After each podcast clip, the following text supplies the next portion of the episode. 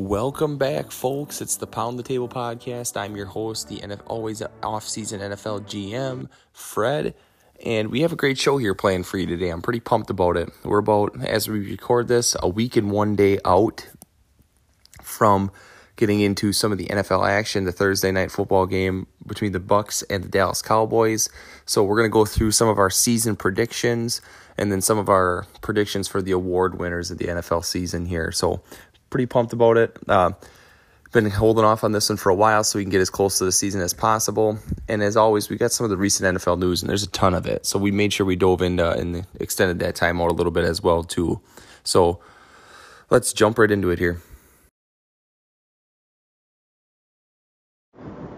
So the first big piece of NFL news that came down over the weekend, in my opinion, here is going to be the Deshaun Watson news. There's a huge rumor floating around that. Um, basically that there's going to be some movement on this. I know last week we talked about uh, there's a couple front runners, but it appears as though the Miami Dolphins are the the number one team in the running here.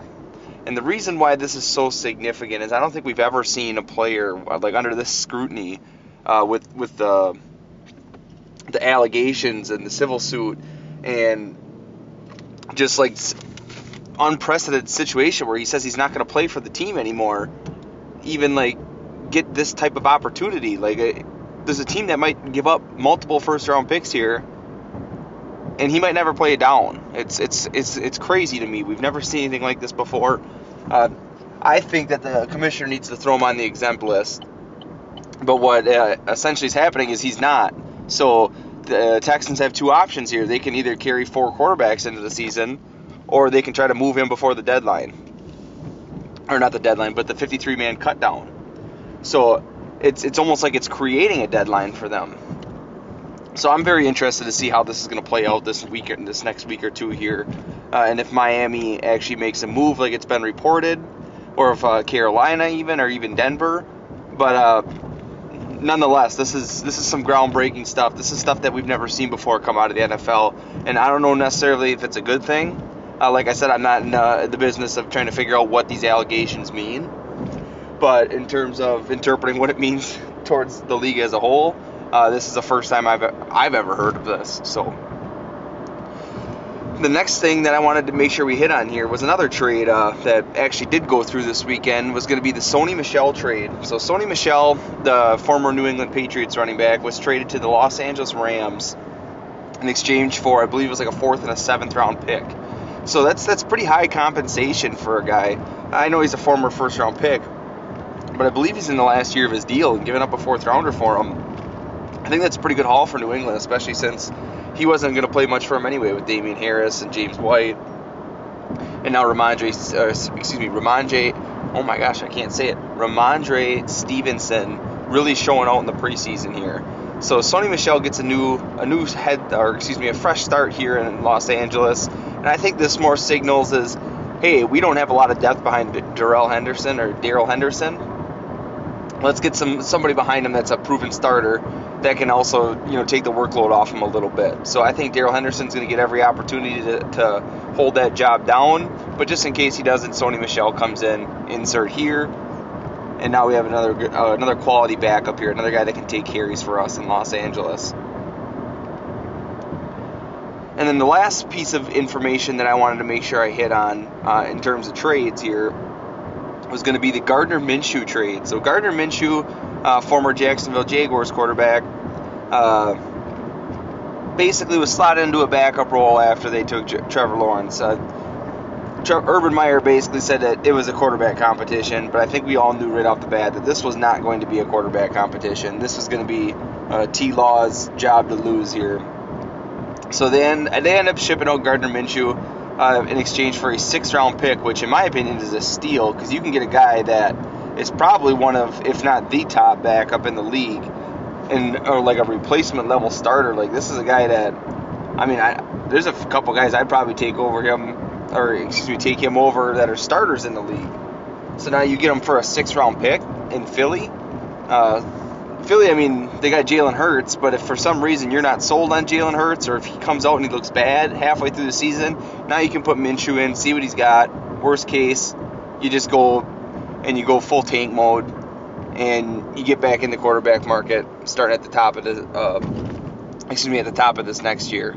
So Philly makes a big move. They get a guy that proven uh, starter capability at that backup position because obviously they ain't really they weren't going to go anywhere with Joe Flacco if Jalen Hurts gets hurt or if he, they have to move on from him. So good trade for Philly.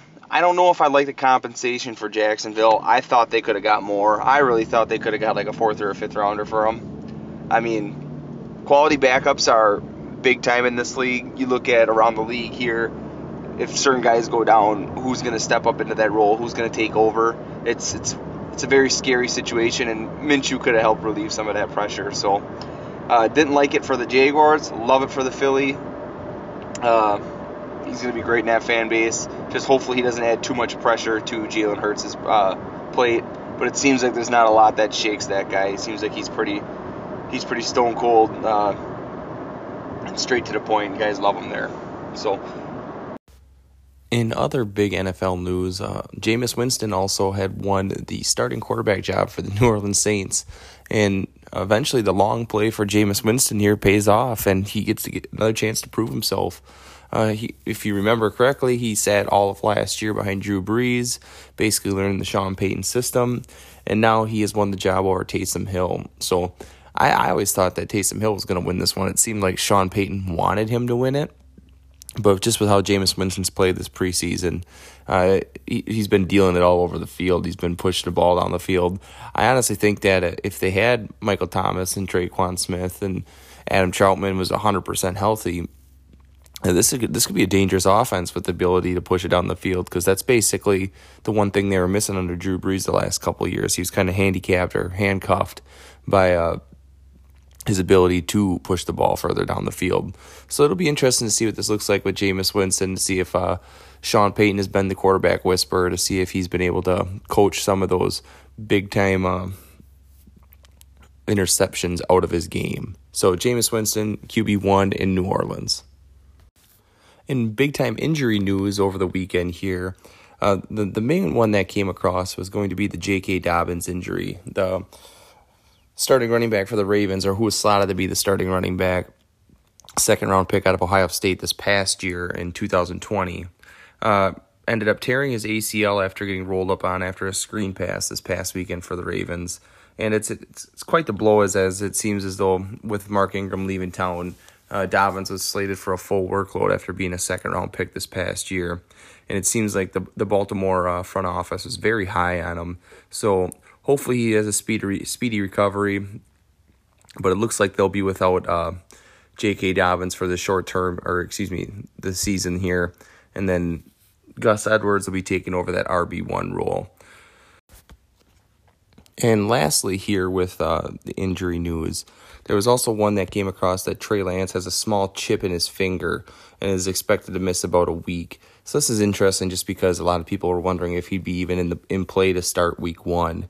And I just kind of think that this route takes it right off the board. I mean, if he's going to miss a week or two here with a, a small fracture, small chip in his finger, I think that it's just Shanahan also kind of leaning towards Jimmy G in this situation. So my guess is we're going to see Jimmy G week one and maybe week two, three ish, and maybe some package plays for Trey Lance where they can kind of put his athletic ability to the test and get him a couple throws, to get him used to the offense.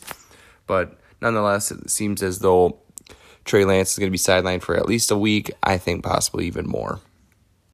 In extension news uh, coming out of Minnesota, we're seeing safety, or excuse me, all pro safety Harrison Smith get a four year, $64 million extension. And the most interesting part of this deal, I think, it's got to be the fact that Harrison Smith is 32 years old, and they said that this extension doesn't kick in until he's 33, so this next year.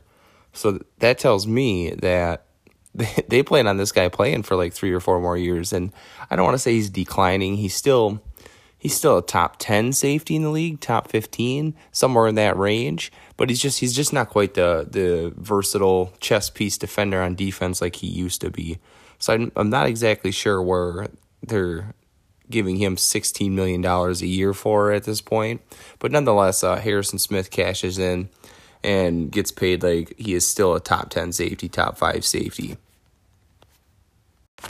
So, as I'm recording this Tuesday night, there was some breaking news earlier today, uh, Tuesday morning, uh, when the first of the 53 man roster cuts cutdowns were starting to be published. Excuse me, published to the public.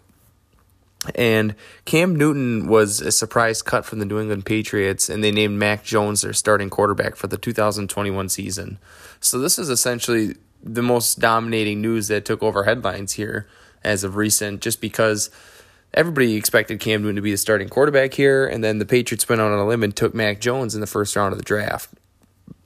At the time, it seeing him fall didn't surprise anybody, but Mac was expected to go much higher to be in the t- top 10 based on all the rumors that had been flying around. So at the time, a little bit of a surprise, not necessarily who drafted him, just a matter of where it was happening.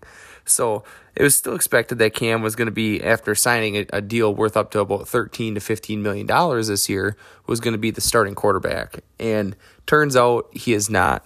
So there's a lot of rumors flying around where this is a, a concern with him being vaccinated or vaccinated, excuse me, and Bill Belichick didn't like that, didn't want to put up with it.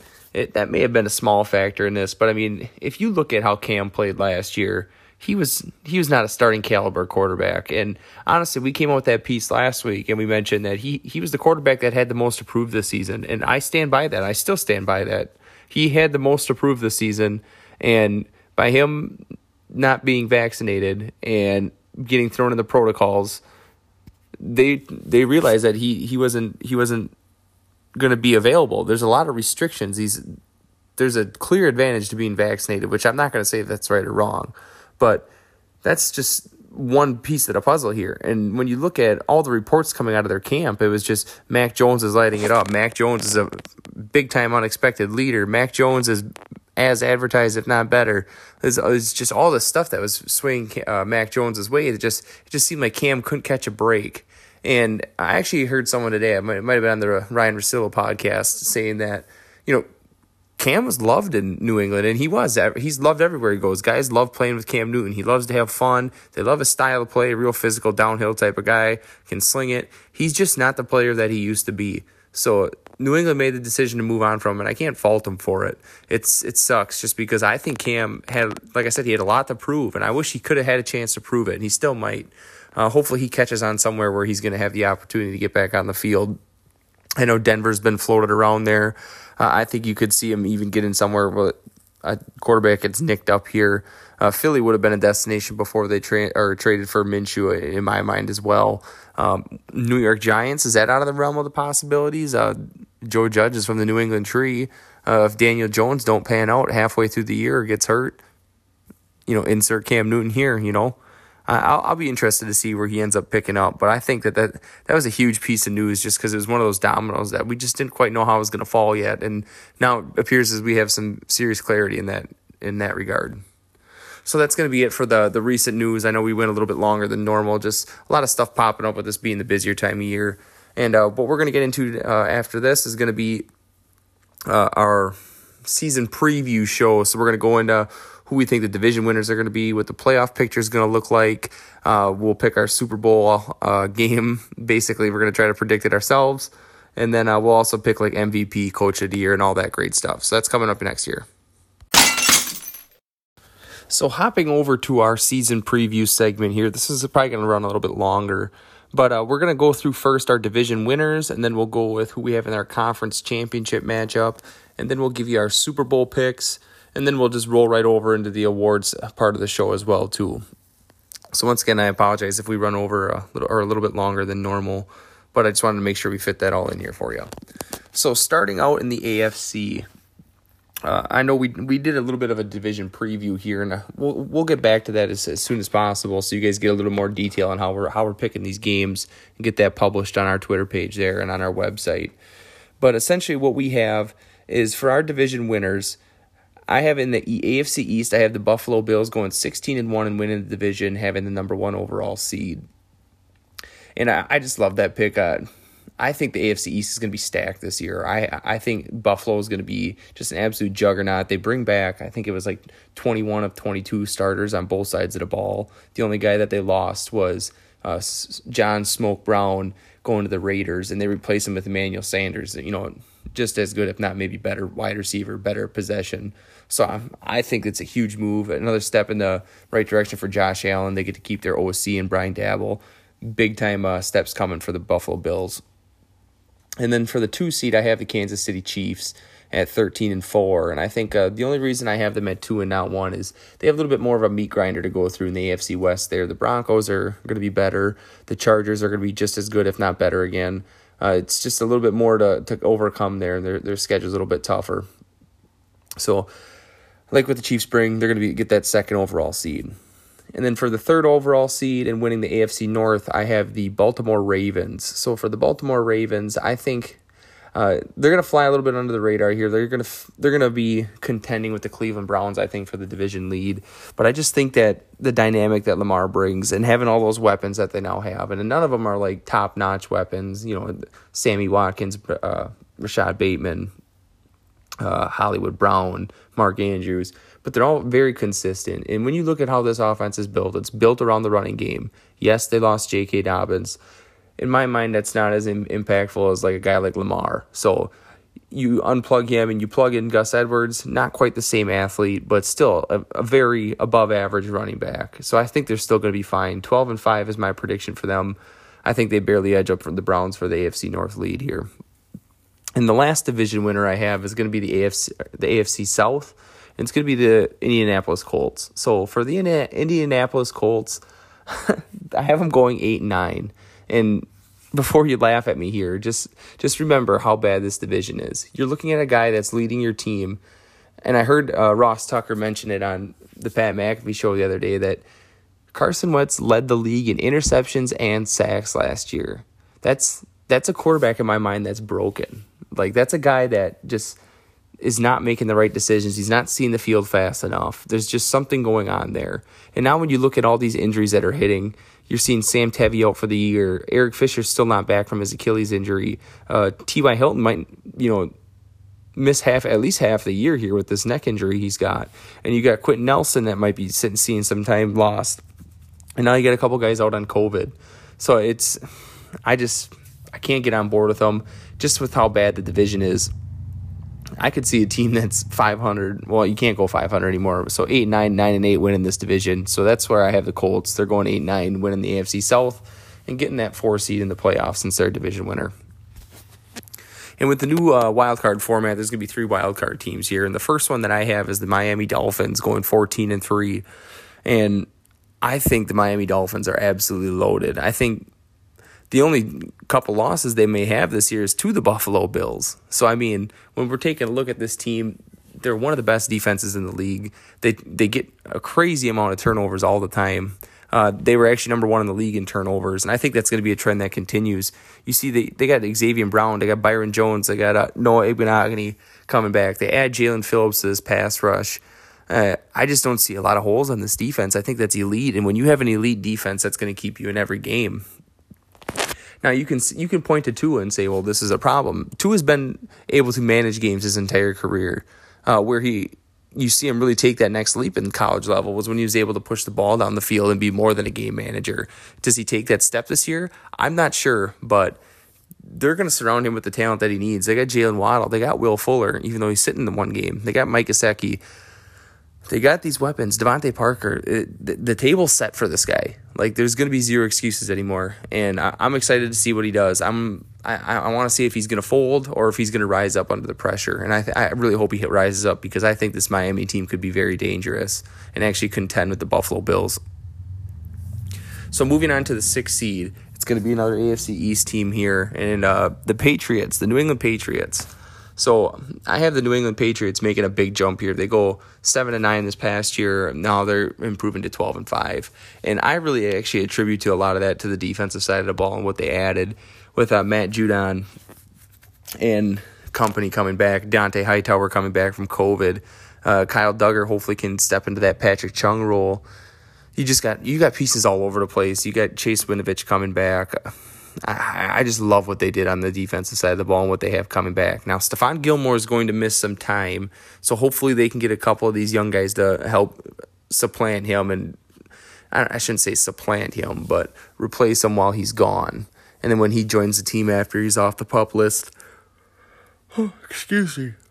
After week six, um, they're going to be a very formidable opponent, especially with that pass rush. Uh, Josh Uche, Chase Winovich, as mentioned, uh, Matthew Judon. Love what they got cooking here in New England.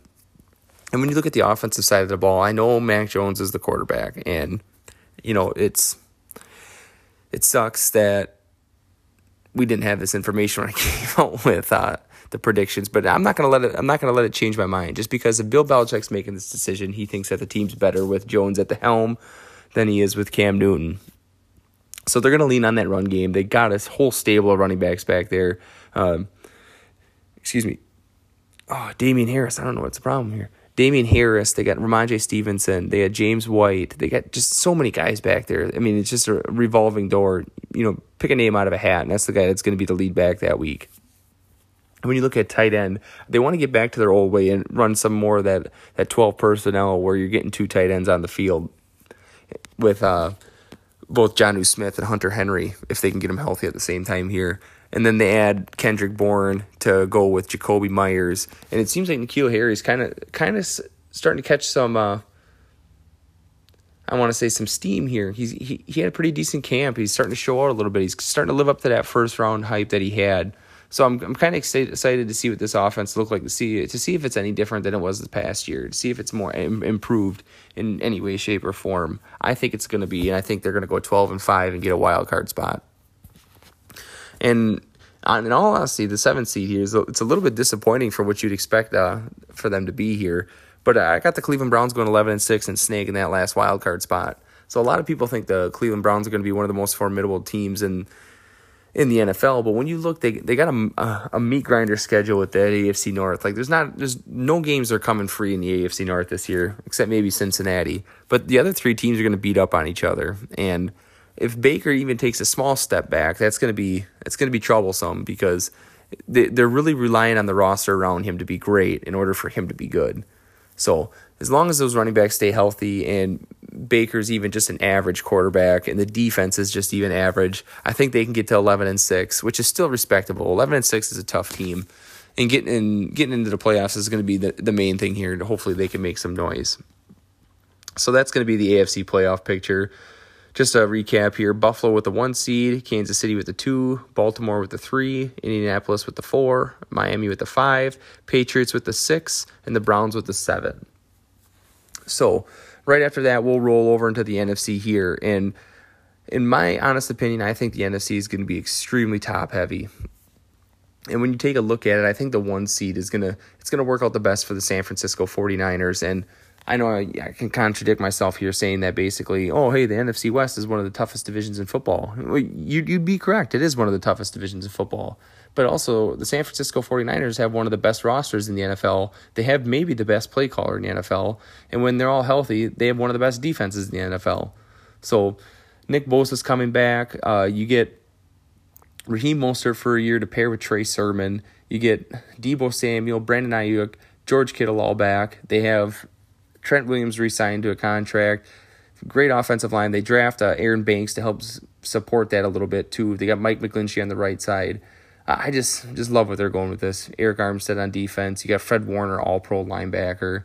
I just I don't really see a lot of holes here. Maybe at corner, but if, if, if you've got a good pass rush, it'll help your your DBs all make them look a little bit better. So I love what the Niners have on their roster. And It also helps you got Kyle Shanahan calling the plays. So I got them going 15 and 2 and being the one seed. And then at the number two seed, I have the Green Bay Packers going 14 and three. Uh, I think we're in, as Pat McAfee likes to say on the show, for a Green Bay spite season here. You're going to see Aaron Rodgers just trying to go off one more time in his in his last year, at least what I believe to be his last year here. And I mean, they're they're still a pretty loaded team. I know their offensive line's a little bit shaky with Bakhtiari still being on the pup list headed into the season but you're seeing a revitalized Aaron Rodgers getting his guys back together, getting the band back together. Randall Cobb, Davante Adams, uh, new Amari Rodgers coming in, input there. Marquez Valdes-Scantling, Allen Lazard, Robert Tonyan. I, I, mean, that's a that's a pretty solid stable if you ask me. It's a lot of guys that Aaron likes, that Aaron trusts. So I think the offense is going to be just as formidable as it's been in the past, especially behind that rushing attack with Jones and Dillon. And where I'm curious to see is how the defense improves because they bring in Joe Barry, the defensive backs coach from the Los Angeles Rams. So you're going to see a little bit more of that like cover three scheme um, from the like the Dan Quinn tree there in Seattle. But I mean, they're bringing back Jaire Alexander, Za'Darius Smith, Preston Smith, Rashan Gary really came on at the late at the end of the year there to pair with Kevin King, and they bring in Eric Stokes, excuse me, Eric Stokes to hopefully compete for that starting job as well in front of uh, Adrian Amos, and then Darnell Savage as well in the defensive backfield there. So I'm really curious to see if they can improve off of what they had last year and kind of bottle up some of that lightning and some of that fuel that Aaron Rodgers has. And with the three seed, I have the defending champs, the Tampa Bay Buccaneers, coming in at 14 and three. And when you look at the NFC South, I just don't really think there's anybody that's going to threaten them seriously or be a serious threat to them. Uh, Atlanta is still the same team they were last year. I know they lost a lot of close games, but I just think that defense is so bad. There's nobody that I really consider outside of maybe Dante Fowler to be like a key piece on that defense. And he's not even really a key piece in himself. He's more of like a supporting piece. So I just think that they're going to have a lot of troubles. So they're not going to be able to compete with Tampa Bay. And Tampa Bay returns 22 starters here. Let's be serious. I mean, they're bringing back every single guy plus Giovani Bernard for a third down catching back. And we know how much Brady loves them guys. You know, see James White three, four years ago. So, I, I mean, they're hands down the, the number one bet here. And they very well could jump up two spots here, be the number one seed, and I wouldn't be surprised. But I mean, we're we're banking on a 45 year old quarterback to keep doing what he's doing. And like a lot of people say, you'll never bet against Tom Brady. I won't do it. But I got them coming in the third seed, 14 and 3. And for the last division winner, uh, the NFC East, I have the Washington Redskins, and I don't think that's a, bit, a very hot pick, but for their record, I have them going 11 and 6, which might be a little bit of a hot take. Uh, I really like what they did on offense. I, I love Dyami Brown coming out of North Carolina. I think he was a steal in the third. I would have took him around earlier, not even b- batted an eye at it. But then you bring in Curtis Samuel, kind of like this gadget, jet sweep kind of guy, speed player, to pair with Terry McLaurin and then Logan Thomas at tight end, and Antonio Gibson seems primed for a big year for them as well too. So I'm just I, I really like what they got going on in offense, and Fitzpatrick being able to sling it all over the field now with all these weapons. And when we turn our eyes to their defense, everybody knows about this defense. This front seven is probably, if not, is the best one in football. You got Daron Payne, Jonathan Allen inside, and then you got Montez Sweat and Chase Young on the outside. That I mean, that's the best front four in football if they're all healthy at the same time and then you add it behind it, Jamin Davis, this this four four inside linebacker that's 230 pounds at six four that can run sideline to sideline. Sign me up right now. I'll take that every day of the week. Then they go and they add William Jackson, who is a, a pretty solid cover corner from the Cincinnati Bengals, to kind of round out this defense, to kind of help support what they got they got cooking here. I think it's is it Kendall Fuller is going to be the starter opposite of him, I believe as well too. So that's a that's a pretty solid defense, especially when you got that seven playing in front of you. And then for the wild cards, uh, the first wild card I have is I know a lot of people aren't high on this team, but I th- I think I'm I'm going to roll the dice on them here, and I'm going to go with the Arizona Cardinals at 12 and four, and I think the Cardinals have huge opportunity here just because Kingsbury is going to be on the hot seat. And when you put a lot of people on the hot seat, you put a lot of pressure on them, they either fold or they they get up and they get after it. And I think when you take a look at how they built this defense out, I really like what they did after they lost Patrick Peterson. Instead of trying to go out and sign all these big money dudes, they brought in Malcolm Butler, who's kind of on the fenceable playing this year. But you got J.J. Watt, you got Chandler Jones. I love what both of them guys bring to the table. You got Isaiah Simmons, who's hopefully going to take a big step in his second year to pair with Zaven Collins, who's a huge chess piece. You could put drop in coverage, you could rush the passer, you could play the run. I just really like what they got cooking on defense there. You build it up in the front, and you get some guys that can play on the backside. So hopefully they can hit on Marco Wilson or Tay Gowan or something like that that they got late in the draft to kind of pair them with a, uh, excuse me, Budda Baker and I believe it's Byron or Brian, Byron Murphy as well too, who's playing the slot for him. And then on offense, uh, they they love those four wide receiver sets. They haven't brought back Larry Fitzgerald, but who needs to? You have DeAndre Hopkins, AJ Green.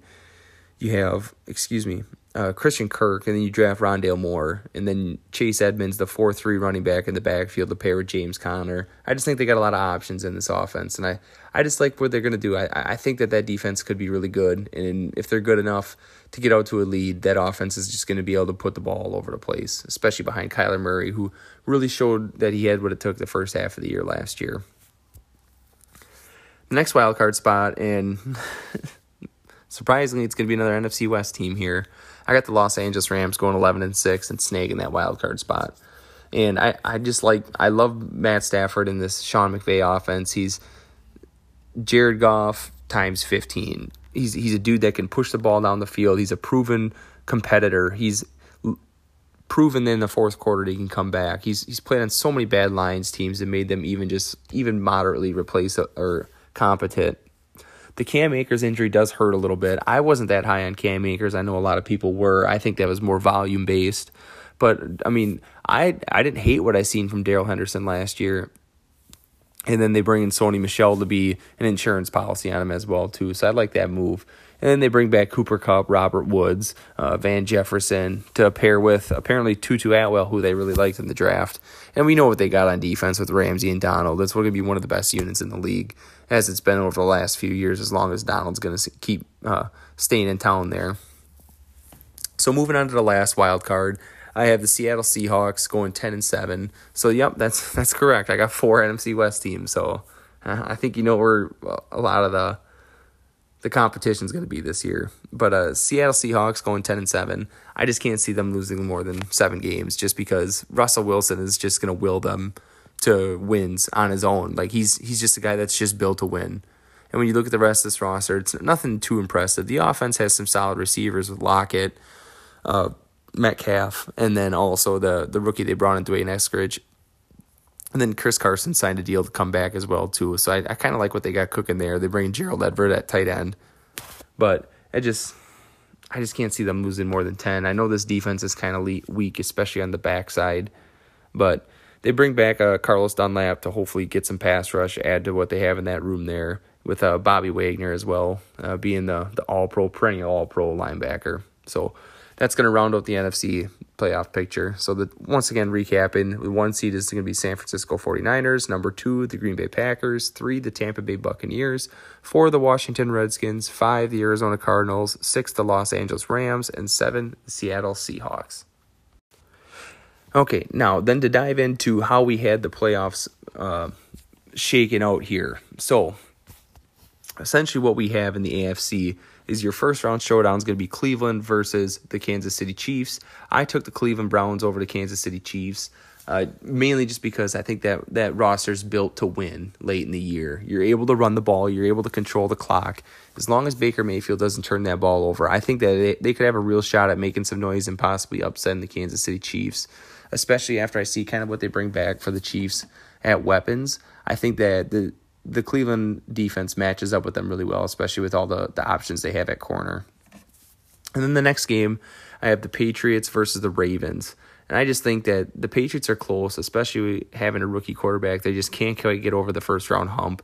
And I'm taking Lamar Jackson and the Ravens over them in the first round. And then in the last matchup, I have Miami versus the Indianapolis Colts once again, I, I, said that the AFC South is going to be the worst division in football. They're eight and nine. I just don't think that's going to be enough to to beat a team like Miami, who's going to be fourteen and three, and they're going to be a juggernaut. I feel like, especially on the defensive side of the ball. So I got Miami winning that matchup.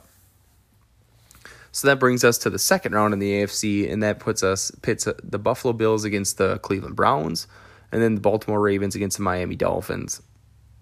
So I have the Buffalo Bills getting over the top of the Cleveland Browns. I just really think that they can get over the hump this year. I think 16 to 1 is going to be not out of the question for them. They're going to be able to just basically boat race any team they want. And with McDermott and what he's done with that defense on the, on that side of the ball, it's just it's just been extremely impressive over the years. So I, I have the Buffalo Bills advancing advancing to the conference championship. And then in the next matchup, I have the Miami Dolphins versus the Baltimore Ravens. And call me crazy, but I'm I'm I'm drinking the Kool Aid in Miami. I think they are really impressive on the defensive side of the ball, and I think in the, today's NFL game, turnovers are huge. They are a game changer. And when you get a lot of them, it's gonna it's really gonna help you win football games. And I think Miami's gonna do a lot of that this year.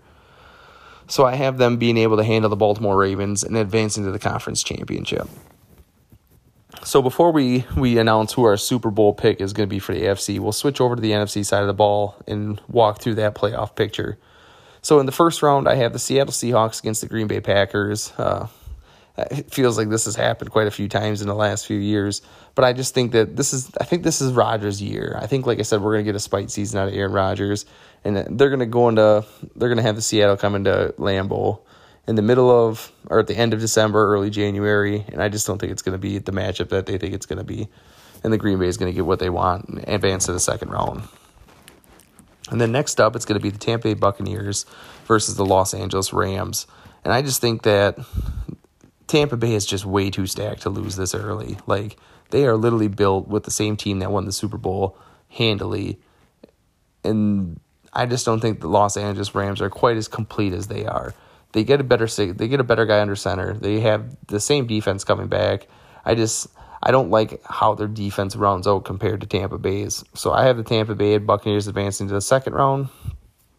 And then the next matchup is going to be Washington versus Arizona. And I just think Washington is more built for the playoffs with that defense.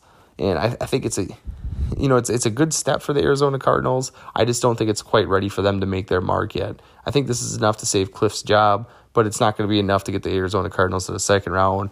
And I got the Washington Redskins going to round two. So then in round two, we have the Green Bay Packers versus the Tampa Bay Buccaneers. And then we got the Washington football, excuse me, the Washington football team against the San Francisco 49ers. I apologize if I had said Redskins before, just because I know that it's an offensive term here. But uh, reverting back to old ways. So I apologize in advance. But I have the Green Bay Packers advancing over the, the Tampa Bay Buccaneers, and we get a we get a rematch of last year's NFC Championship game. And I just think that Green Bay's built for this man. Like I said, I think I think it's going to be their year. So I don't want to advertise what I what I have happening down the road here, but I just I think that there's going to have there's going to be a lot of revenge on the table here, and I think they're going to get the bet. They're going to get Tampa Bay's best shot, and I just think that Green Bay's best, especially with uh, the reigning MVP under center, it's just going to be too much for Tampa Bay. And then on the other side of the bracket, I have the football team versus the Niners, and I think the Niners, same as Green Bay, is just a, a very all around great football team. They have possibly the best offensive mind in football going against the best defense in football, and this would be this would be actually be a very interesting second round matchup in the playoffs. Uh, you, you get a young team like Washington outside of Fitzmagic to pit against the San Francisco 49ers. And I think where we get the edge here is I think the Niners defense is better than Washington's offense.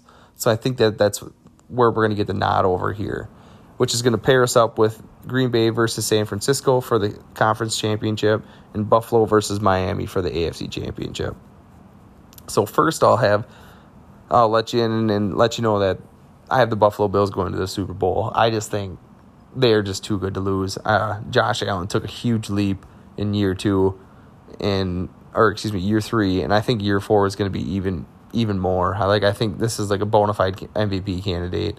And I think if they go 16 and 1, there's going to be some serious consideration there. So I have Buffalo Bills advancing to the Super Bowl. And I have them playing against the Green Bay Packers.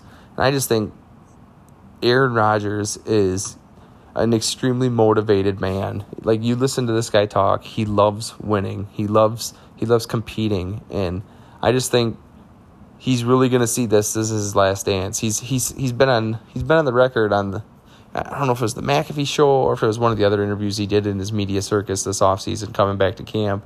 But he honestly thought that the last year was his last year. And you kind of see what he brought to the table for his last hurrah. And I think we all kind of know, like, this is it. This is going to be it.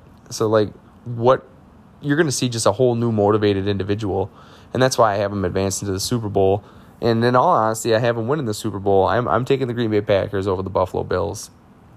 I just I really think that that defense is going to be a different kind of defense. I don't think you're going to see as much high pressure, high man coverage stuff. You're going to see more conservative zone approach and letting the the front seven get home. So I, I think the defense is going to be better. I think the offense is going to be better. It's going to be more of Aaron. It's going to be it's going to be a beautiful ride off into the sunset for them, and I'm I'm I'm really excited to see what they bring to the table. So, I, I know I'm a Packers homer. Uh, I don't even care. I just think that they're a really good team, and I just think that Rodgers is disrespected and not valued enough around the league. I think he's the best quarterback, and I think he's on another planet when he's really on. So.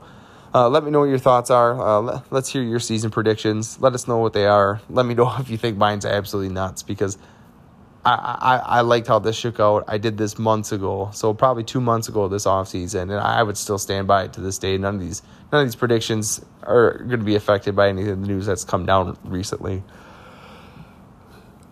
So make sure uh, you comment, let us know, uh, rate, review, and uh, then we'll get right over into the, the season awards. So rolling right over here to the uh, awards segment part of our podcast, where basically we're going to take a look at who we're predicting to win the NFL awards for the upcoming year. So that's going to be MVP, Coach of the Year, uh, Rookie of the Year, those kind of, those kind of things. Uh, defensive Player of the Year as well too.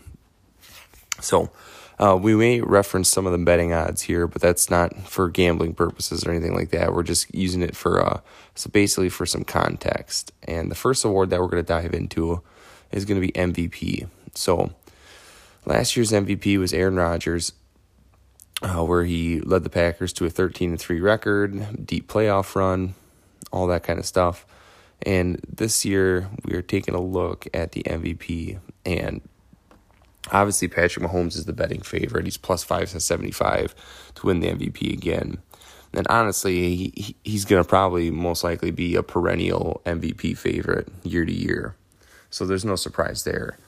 Uh, where I find some interesting uh, value here is, especially according to how I have the standing shaking out, is Josh Allen. Josh Allen, I think, would be the MVP favorite. If the Bills go 16 and 1 and get the one seed, I think there's no way in hell um, Josh Allen doesn't win it. So I think honestly that he'd probably be my pick to win the MVP. Uh, a close second to me would be either Matt Stafford or Patrick Mahomes. I think just with Stafford coming over and everybody finally seeing what he can do with McVay, uh, but only going 11 and 6 isn't going to get him that award. Uh, same thing, Aaron Rodgers. I don't know if sometimes voters get burnt out. They don't want to do repeats. Uh, Lamar Jackson, same thing there. Uh, I just don't think he gets the respect that he deserves. Uh, Dak Prescott, I don't believe is going to have quite the season Josh Allen's going to. I, I, I have the the Cowboys more as like a 500 team as compared to 16 1 with the Bills. So that's just the main thing there, especially if Allen can build off of his his third place MVP finish this past year. I think if they go 16 and 1, he's a shoe in. So Josh Allen would be my pick for the MVP rolling right over into comeback player of the year. And this one, I think this one's pretty simple too once we we break it down and we think about it. So comeback player of the year, I my pick would be Christian McCaffrey, and this is my reasoning. So if Christian McCaffrey only plays in two games last year, three games, and he was an absolute monster for the three games he played in, even with the injury. So my thinking is if he's even remotely healthy this year and he plays in like say 14 games, this is a guy that's a threat to put up a thousand and a thousand every single year. Especially considering that he only played two, three games last year. If he can come back and build off that, I think that he's an extremely strong candidate, and his his ability to do that and his likeliness to do that, I think, is extremely high. So Christian McCaffrey is going to be my pick there, seeing as he's like a majority of the offense in Carolina. I know Dak's a very interesting option too. Uh, he was on quite the tear uh, last year, but with the oblique strain and all that, I, it has me a little bit a little bit concerned with his ability to put a little bit of velocity behind the ball. So that's the only reason I, I would avoid that. So I'm going Christian McCaffrey there. For defensive player of the year, uh, I don't want to be too chalky here. But I'm I'm gonna go Aaron Donald because just because I think he's an absolute force to be reckoned with on the defensive line and basically it, what I'm thinking is I'm going to pick you to win it until you don't win it anymore. And he's won a couple of them back to back to back. And he's still the best defensive player in football. It's basically prove me I'm wrong. And then once you do that, then we can start looking at other places. I know Myles Garrett's a favorite. I know uh, TJ Watt has been in the conversation. I just, Aaron Donald's hands down the best defensive player. I'm giving the award to the best defensive player. And then offensive rookie of the year. So this one's a little bit tough just because it's mainly a quarterback award. And we take a look. There's going to be a few of these day one starters that are going to be rookies. And uh, we're seeing Trevor Lawrence. We're seeing Zach Wilson. We're seeing Mac Jones. Uh, you could see Justin Fields early. I don't know how many games he's going to miss out on. And I don't know how many games it's going to take for Trey Lance to get in there. So basically, that narrows it down to these three players. And if I take a look at what's been accomplished here, and I think that the guys with the best ability to do so are going to be Mac Jones and Trevor Lawrence. I think the Jets are not going to be good this year. I think they're going to be very bad. And I think with Trevor Lawrence playing a very soft schedule in the AFC South and some very soft defenses other than Indianapolis, I think it's going to be very pro pro active to his case to win rookie of the year. But my pick is actually going to be Mac Jones, especially if the Patriots go 12 and 5 and make the playoffs. I think you're going to hear people beckoning from the crowds, from the masses, for Mac Jones to win Rookie of the Year. And I just think that there's a lot of help around him. His situation's a lot better than these other guys. I just see him making that leap and winning the Rookie of the Year award if they go 12 and 5. So that's going to be my pick. And then for coach of the year, this one this one's a little tougher just because I, most of the time it's you see it go to the new coach who turns his team around and gets a big a big swing in games, you know, four or five games compared to what they won last year. So when you add that criteria to the situations that are out there, there's not a lot of options. Like you're not going to see uh, Brian Flores win it if he wins 11, 12 games compared to what the 10, 11 they won excuse me, the 10 they won last year, just because it's not that big of a turnaround. It's not that impressive. It might get them in the playoffs, it might make them help take that next leap, but it's not that impressive. You look at Stefanski last year, he took a losing Browns team and turned them into uh, 11 and 5 contender. That's a big swing. So when I just take a look at the teams that could do that, I think uh, Atlanta definitely would be in play with Arthur Smith. I'm not a huge believer in them, but I know a lot of people are. I think the interesting one to me is going to be Brandon Staley. I think if Brandon Staley can even get this Chargers team just knocking on the door of the playoffs, you're seeing a team that was 6 and 10 last year. I think they could go 11 and 6, 12 and 5, 10 and 7. I don't think that's out of the question. The only thing that I think is I don't know if that's good enough to get them into the playoffs. So he's my number 2 pick, but my number 1 option I think is going to be whoever whoever wins that NFC East, I believe, is going to be the one that really uh, sticks out in my mind as the, the coach of the year favorite. And that's mainly just because I don't think they're going to be as bad as they were last year. I think these teams are improved. You're not going to see a team go 7 and 10 or 8 and 9 and win the NFC East, I think, this year. I think it's more likely that you see a 10 win team out of the East, 11 win team out of the East, and I think that's going to win you the coach of the year because that's a four game swing. That's getting you in the playoffs. That's getting you one of the division uh, winner seeds. And in my opinion, that's going to be Washington. And I would go with Ron Rivera. I think uh, what that front office has done and how Ron Rivera's coached them guys up, I think that's going to make the, him the favorite to win coach of the year. So just uh, recapping here. Sorry about that. My dog's freaking right out. But uh, recapping here MVP, uh, Josh Allen, Defensive Player of the Year, Aaron Donald, Rookie of the Year, Mac Jones. I'm going Coach of the Year, Ron Rivera. That's enough.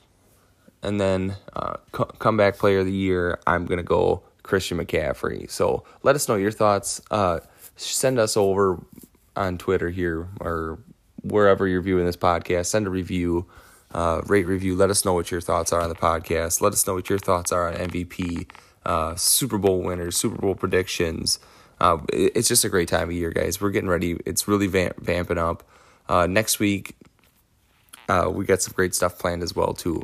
So make sure you tune in. Uh, we're gonna probably do our first week preview show where we basically lay out our new format and get into some of the stuff with uh, week one regular season games. So we're super pumped about it, and we appreciate everybody tuning in each week if you have, and uh, just continue to do so. Hit that subscribe button; it's only going to get better.